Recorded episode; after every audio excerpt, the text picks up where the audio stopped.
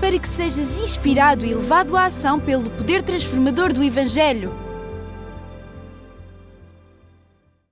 Dá um high five a cinco pessoas e pergunta se ele está pronto para a palavra de Deus.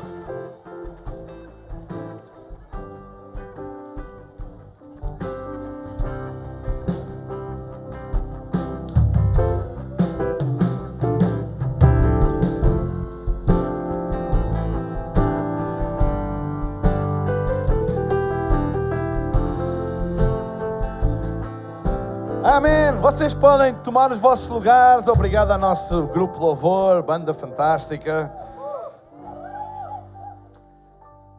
Primeiro livro de Samuel, capítulo 24. Eu quero falar hoje do primeiro livro de Samuel, capítulo 24, versículo 1 a 7.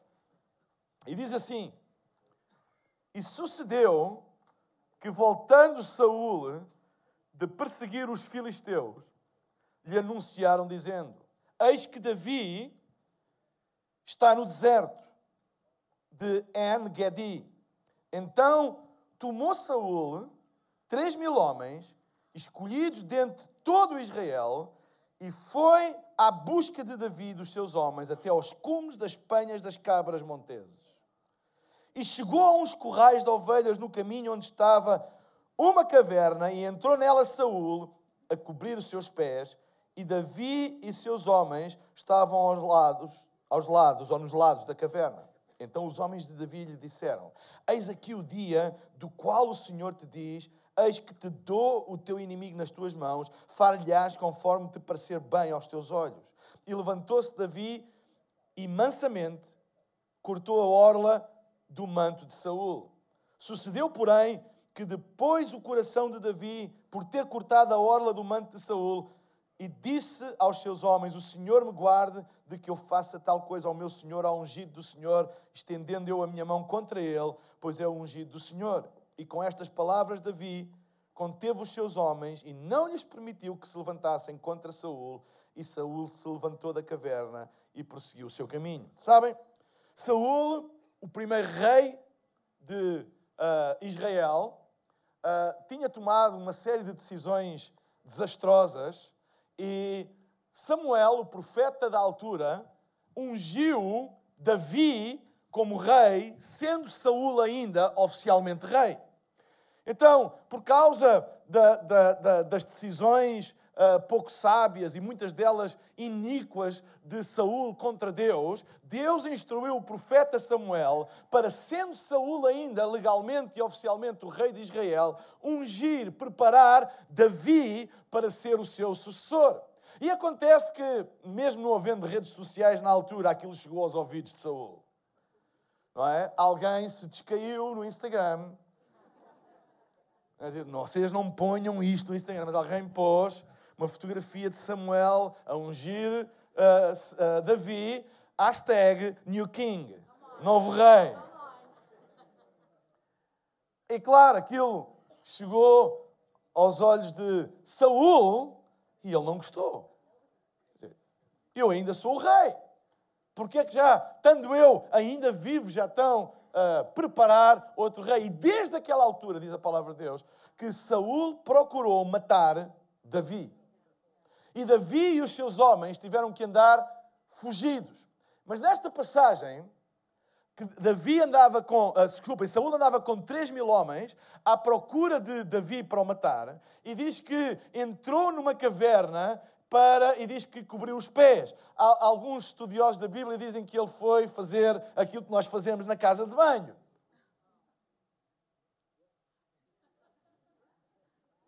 Também se fazem cavernas naquela altura, não havia sanitários públicos.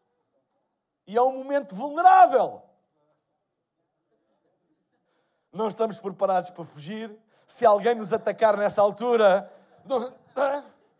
é um momento complicado. Alguém diz amém?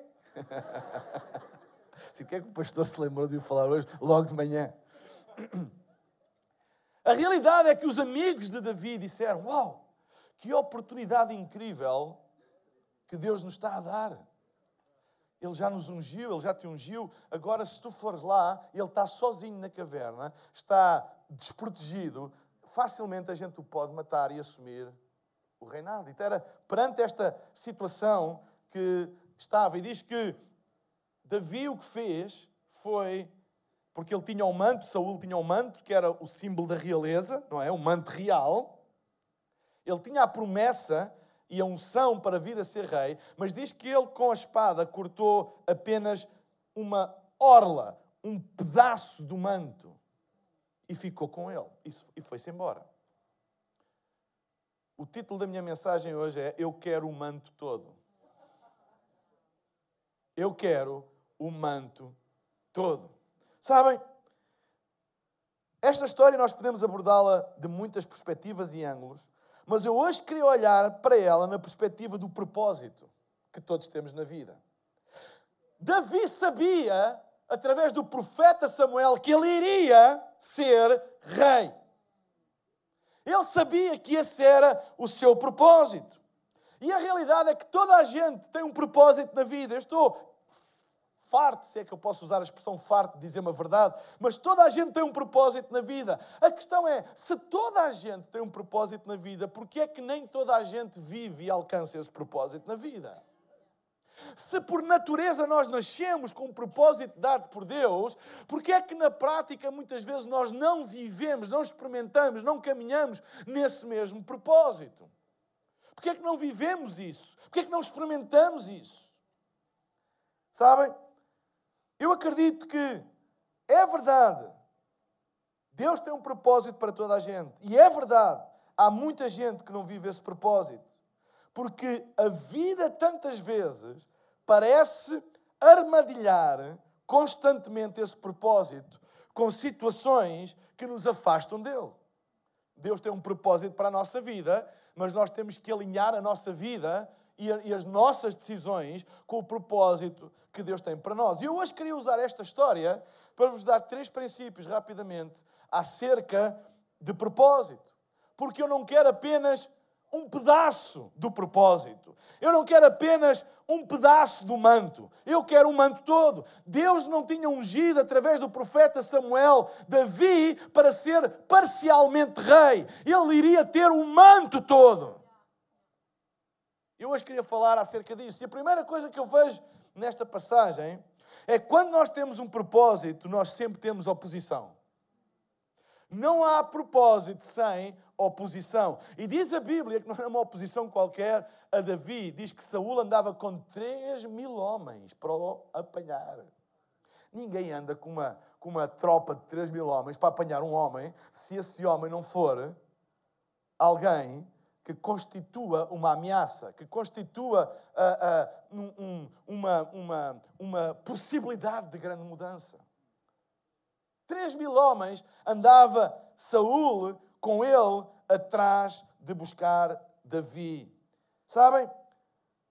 Quando tu tens um propósito, tu tens oposição. Sabe? Há muitas pessoas que às vezes falam em oposição como Deus esqueceu-se de mim. Oh Deus, Deus esqueceu-se de mim. Estou a passar por isto, Deus esqueceu-se de mim.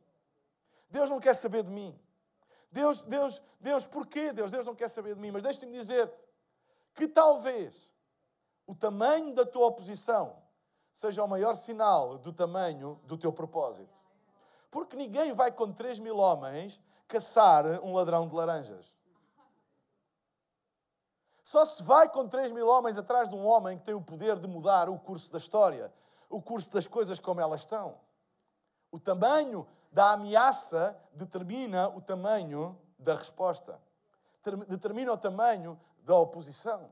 Quando uma ameaça se levanta contra uma nação, o tamanho dessa ameaça determina o número de meios envolvidos para a combater. Quando uma coisa não é uma grande ameaça, não se, não, não, não se envolve, não se envia um grande contingente. Mas deixa-me dizer-te que esse é talvez o maior sinal do tamanho do teu propósito. Quando a oposição, a dureza da vida te bater à porta, lembra-te que esse é talvez o maior sinal do teu propósito. Tu não és uma vítima, tu és um vencedor. Quanto maior é o teu propósito, não é sinal que és uma vítima, que Deus esqueceu-se de ti, é que tu és um vencedor. O tamanho da tua luta é o maior sinal do tamanho do teu destino. Algo tão forte, avassalador, intimidatório, só poderia ser enviado se o meu futuro não representasse uma ameaça grande e algo que está, há algo que está estabelecido e que precisa de mudar. O problema da oposição a Davi é porque Davi simbolizava a possibilidade de mudança de um rei, de um destino e de um curso de uma nação. Por isso ele perseguia-o com 3 mil tropas. Sabem?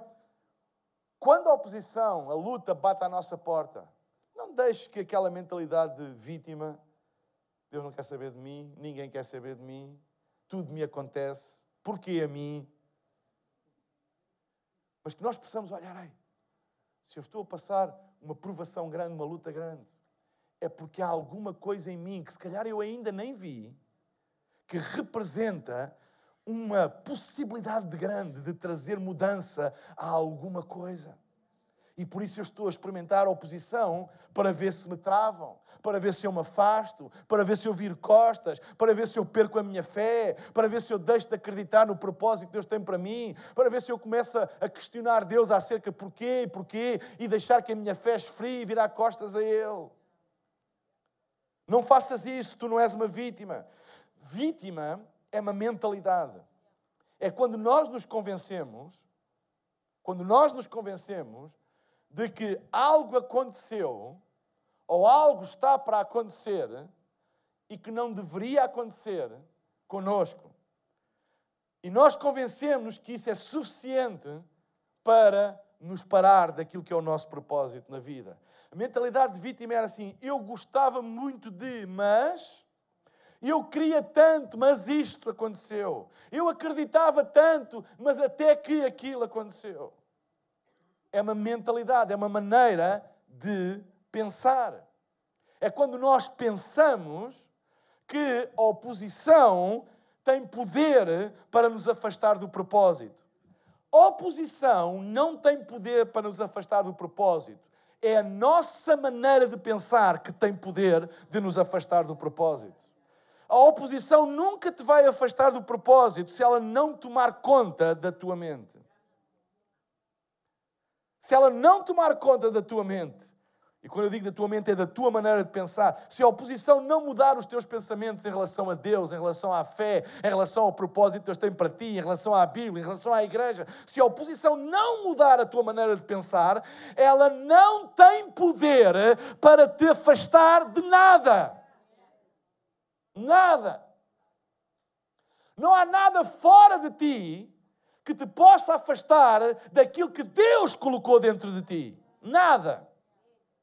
A única coisa que te pode afastar daquilo que Deus colocou dentro de ti é a tua maneira de pensar. Sabes, quando tu concordas com um pensamento, quando tu concordas com uma ideia oposta ao teu propósito, tu estás a dar poder a essa ideia.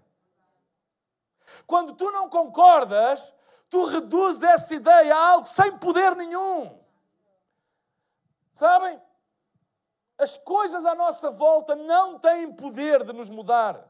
Elas só têm poder de nos dar, de nos mudar, quando nós concordamos com elas. Quando nós concordamos com essas coisas, então nós estamos a dar poder para nos mudar. Por exemplo, quando um pensamento vem à nossa vida, ou até uma frase, alguém dizer tu não prestas, tu não vales nada. Se tu começares a concordar com isso, tu estás a dar poder a esse pensamento, a essa frase, para mudar a tua vida. Mas se tu não concordares, tu estás a garantir que esse pensamento, que essa ideia, que essas palavras, elas vão ficar exatamente assim como são, porque elas não têm poder de te mudar, a não ser que tu dês o poder que tu tens. Porque é que a Bíblia diz, eu, quando Jesus disse, eu vou para o meu Pai, mas dou-vos todo o poder, deixo todo o poder, tenho todo o poder no céu e na terra, e deixo-vos. Ele deu-nos poder para pisar serpentes, escorpiões, para fazer coisas maiores do que Ele. Ele deu-nos esse poder. Quando eu concordo com alguma coisa contrária a Deus, eu estou a transferir um poder que Deus me deu para uma coisa que não é de Deus e estou a dar poder a essa coisa. Porque Deus deu-nos poder. Poder para ligar e para desligar. Poder para dizer eu não concordo, eu não aceito, eu não acredito. E como eu não acredito e eu não aceito, essa coisa fica sem poder de mudar a nossa vida. Porque ela não tem poder. O poder está em ti, porque o Espírito Santo habita em ti e Ele deu-te todo o poder. É por isso que é uma depravação, depravação daquilo que Deus nos deu, quando nós usamos a capacidade de concordar com alguma coisa que é contrária àquilo que Deus diz. É por isso que lá em 2 Coríntios diz para nós levarmos cativo todo o pensamento à obediência a Cristo. Porque pensamentos, frases contrárias à palavra de Deus, mas com as quais nós começamos a concordar, nós estamos a transferir o poder que Deus nos deu para alguma coisa que é contrária à palavra de Deus e estamos a empoderar, a dar poder a essa coisa que não tem. E essa coisa começa a ter influência e a afetar e a mudar a nossa vida. E depois nós começamos a atacar essa coisa. Tu não precisas de atacar essa coisa, tu tens que guardar a tua mente e o teu coração e não deixares que nada rouba a tua fé. Amém? Então, esta é a primeira Primeira coisa, quando tu tens um propósito, tu sempre terás oposição. Mas não des poder àquilo que se opõe ao teu propósito, concordando. É verdade, eu não presto para nada. É verdade, ninguém gosta de mim. É verdade, ninguém me dá uma oportunidade. É verdade, uh, uh, uh, os outros têm mais sorte do que eu. Esse tipo de concordância, quando nós começamos a acreditar nisso, nós estamos a transferir poder que Deus nos deu para uma coisa que não tem poder nenhum e estamos a dar poder para ter uma influência negativa na nossa vida. Amém? Então, a oposição é apenas um sinal de que aquilo que Deus tem para ti é grande, é, é, é poderoso e por isso se opõe para tentar impedir e opõe-se sempre com ideias, com mentiras, com, com, com sugestões diferentes da palavra de Deus. Eu sei que a Bíblia diz isso, mas repara bem, não é isso que se passa na tua vida. E nós começamos a acreditar mais nisso do que naquilo que a Bíblia diz. E começamos a dar poder a coisas que não têm poder, que são mentiras, que são frases que até podem ter respaldo na lógica e na observação daquilo que nos rodeia, mas não têm base naquilo que Deus diz. E não há nada mais poderoso do que aquilo que Deus diz. E quando nós começamos a colocar concordância com uma mentira, concordância com uma afirmação contrária à palavra de Deus. E deixem-me dizer que a melhor definição de mentira, de acordo com a Bíblia, é tudo aquilo que é contrário àquilo que Deus diz, mesmo que tenha a base e um respaldo em circunstâncias. Porque muitas vezes nós definimos verdade como aquilo que observamos, mas verdade não é aquilo que nós observamos, verdade é aquilo que nós acreditamos. Essa é a definição de verdade. Verdade é aquilo que tu acreditas, verdade não é aquilo que tu observas. Deus deu-nos uma mentalidade vencedora. E o que é isto, uma mentalidade vencedora? É uma mente que se recusa a dar poder a coisas que são contrárias àquilo que Deus diz. E continua firme naquilo que Deus diz. Então, esta é a primeira lição que nós temos aqui. Sempre que alguém tem um propósito, vai ter oposição. Vai ter oposição. Segunda coisa, tem cuidado com a mistura entre a vontade de Deus e a opinião dos homens. Olha o versículo 4, é um versículo muito interessante. Diz: Os homens de Davi, quando repararam que havia uma oportunidade ali, Saul está desprotegido, Saul está na casa de banho, os homens deles estão cá fora. E diz que os homens de Davi estavam escondidos nos lados da caverna. Uma pessoa numa caverna sozinho está fragilizado. Eles estavam nos lados, era tão simples eles entrarem, fecharem e matarem. Olhem o que é que eles disseram a Davi, os amigos de Davi. Então os homens de Davi lhe disseram: Eis aqui o dia do qual o Senhor te diz: Eis que te dou o teu inimigo nas tuas mãos e far-lhe-ás como te parecer bem aos teus olhos. E levantou-se Davi e mansamente cortou a orla do manto de Saul. Sabem, este versículo, esta afirmação dos amigos de Davi, tem uma verdade e tem uma mentira. A verdade é que Deus lhe prometeu, e é verdade, está escrito, Deus lhe prometeu que daria o seu inimigo na palma das suas mãos. Esta é a verdade. E eles citaram uma, uma, uma, uma passagem anterior, eles citaram essa, essa promessa de Deus a Davi, dizendo: Lembras-te quando Deus te disse, através de Samuel, que ele te daria, ele te daria o teu inimigo na palma das tuas mãos? Mas depois acrescenta uma coisa que não está prometido a Davi, que é: e far-lhe-ás como te parecer bem aos teus olhos. Deus não prometeu isso. Deus prometeu que lhe daria o inimigo na palma das suas mãos, mas não disse para fazer bem, ou para fazer como lhe parecer bem, aos seus olhos. Então há aqui uma mistura de uma promessa, uma mistura de uma verdade que saiu da boca de Deus com ideia do homem. Deus disse: Dar-te-ei os teus inimigos na palma das tuas mãos, e eu acrescento: E tu fazes o que te parecer bem aos teus olhos. Quando aquilo que Deus diz se mistura com aquilo que nos parece bem aos seus olhos, muitas vezes dá confusão. Muitas vezes dá confusão. O erro mais perigoso não é a mentira descarada. Porque a mentira descarada toda a gente. Não é? Mentira descarada, toda a gente desconfia. Se alguém disser assim, Deus não tem um propósito para ti. Se tu conheces minimamente a Bíblia, isto é, é descarado. A mentira mais perigosa é aquela que vem misturada com a verdade, que vem diluída na verdade. E que parece que é verdade, e que na, na, na, aparência das coisas está lá os elementos todos da verdade, mas está uma mistura. Uma mistura tóxica e perigosa com a nossa própria vontade.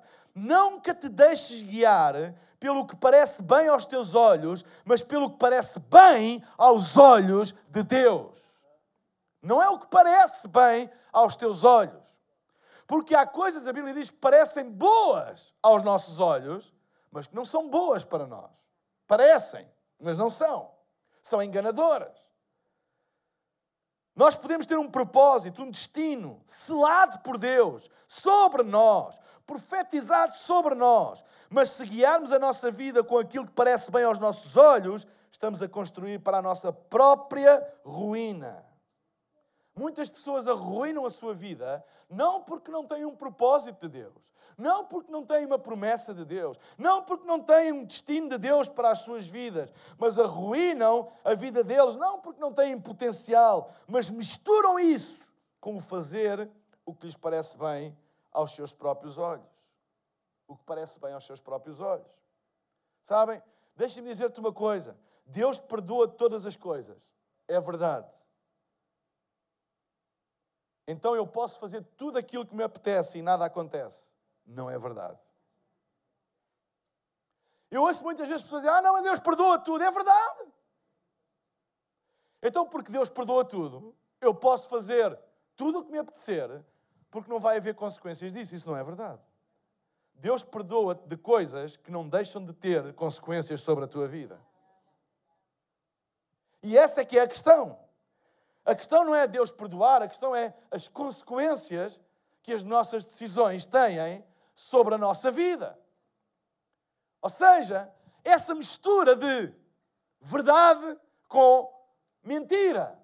É verdade, Deus perdoa todas as coisas. Não, não é verdade que não há consequências nas coisas que Deus já perdoou. Claro que há consequências. Claro que há consequências. Será que Deus pode perdoar um assassino? Claro! Será que isso vai evitar a pena que ele vai ter que cumprir pelo erro que cometeu. Não.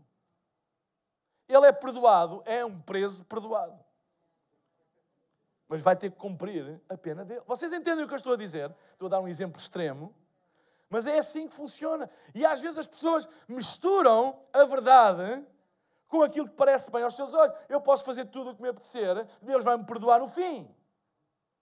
Sim, Deus vai te perdoar, não é no fim, Ele já te perdoou. Antes de tu pecar, já Ele tinha perdoado. Mas a questão não é o perdão de Deus, é as consequências que as tuas decisões têm, inevitavelmente, sobre o rumo e o percurso da tua vida. Deus tem um plano para mim, é verdade. Certo? Deus tem um plano para mim, Deus tem um plano para ti, é verdade. Então eu posso fazer tudo aquilo que me apetecer, tudo aquilo que eu quiser, que esse plano vai se cumprir não é verdade. Vocês estão a entender? E este é o perigo da mistura. O que é que estava a acontecer? Os amigos de Davi foram buscar a promessa que Deus lhe tinha dado. Eu vou-te dar o inimigo na palma das tuas mãos. E aquilo parecia uma grande oportunidade de eles fazerem isso acontecer. E o que é que eles tentaram convencer? Escute, o que é que eles tentaram convencer Davi? Lembras-te do que é que Deus disse? Sim, que Ele me daria o inimigo nas tuas mãos. Olha, Ele está ali, vulnerável. Se nós o atacarmos agora, é isso que vai acontecer. É isso que vai acontecer. Ou seja, eles começaram a interpretar aquilo que Deus disse de acordo com aquilo que lhes parecia bem com a maneira como lhes parecia bem. Viram ali uma oportunidade de fazer acontecer aquilo que Deus tinha prometido. E diz que Davi levantou-se mansamente e cortou a orla do manto de Saul. E foram-se embora.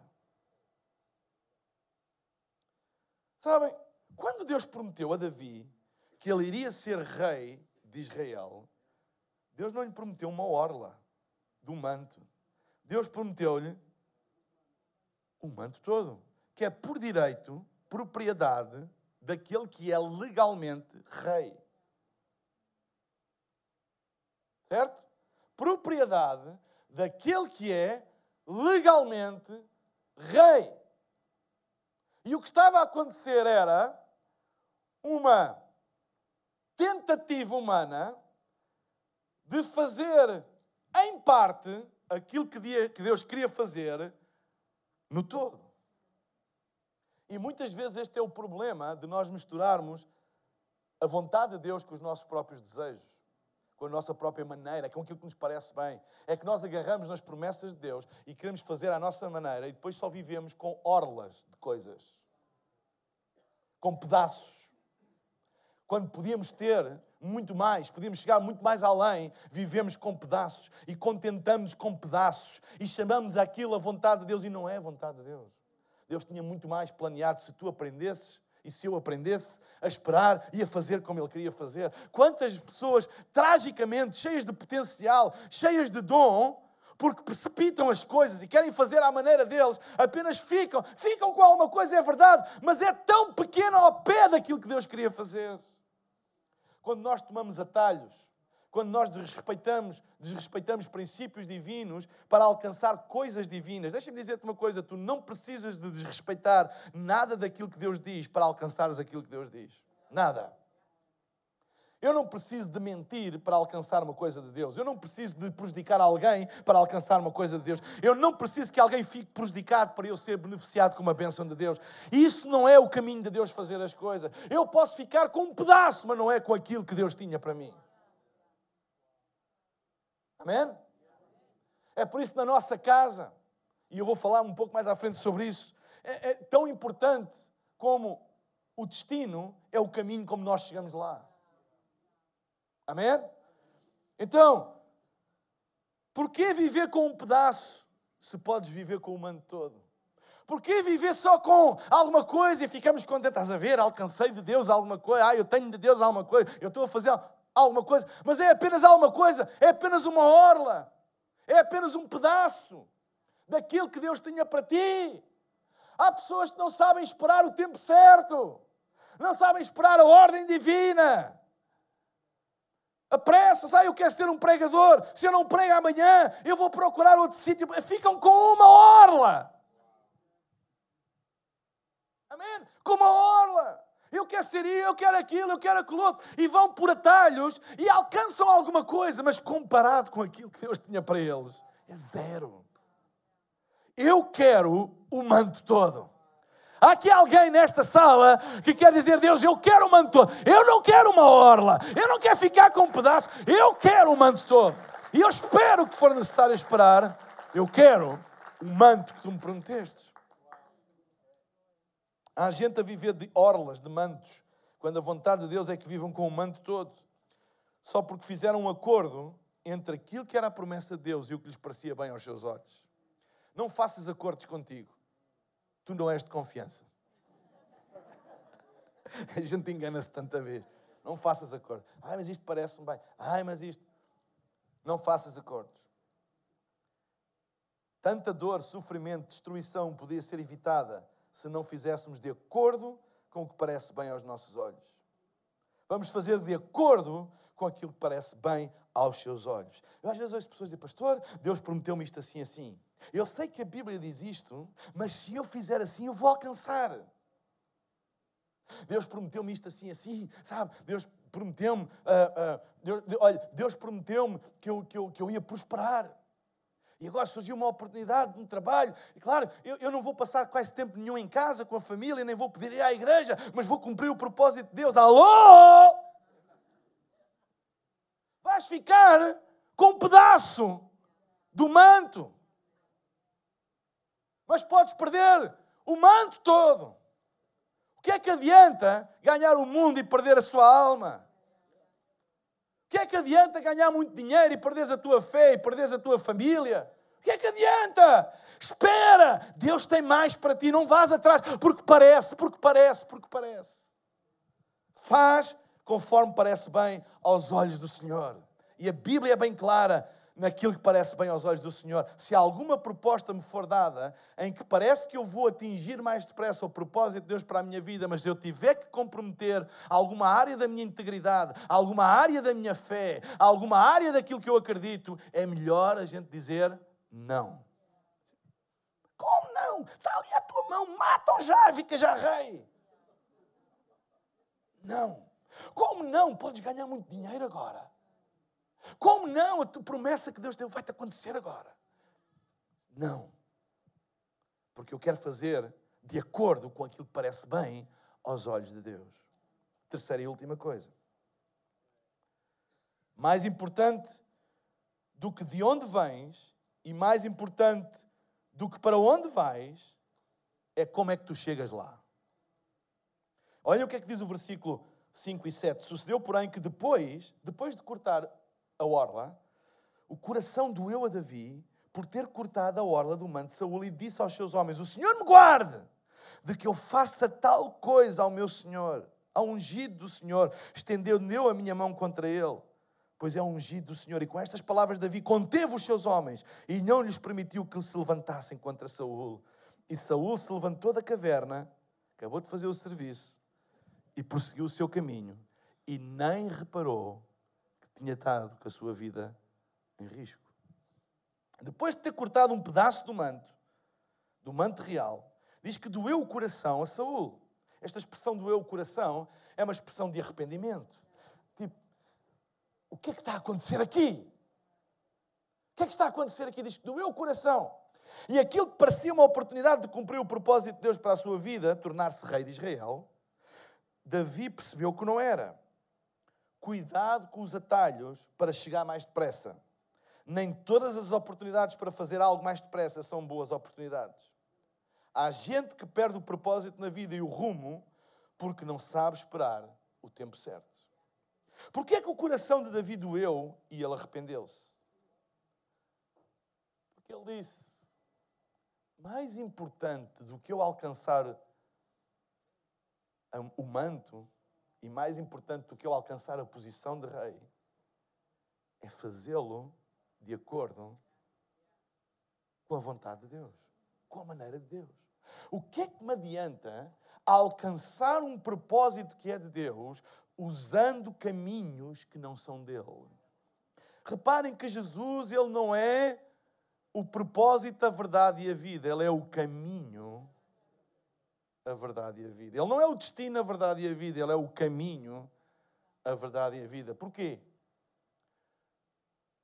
Porque o caminho, a maneira como tu fazes as coisas e como tu chegas às coisas, é tão ou mais importante para Deus do que tu chegares às coisas.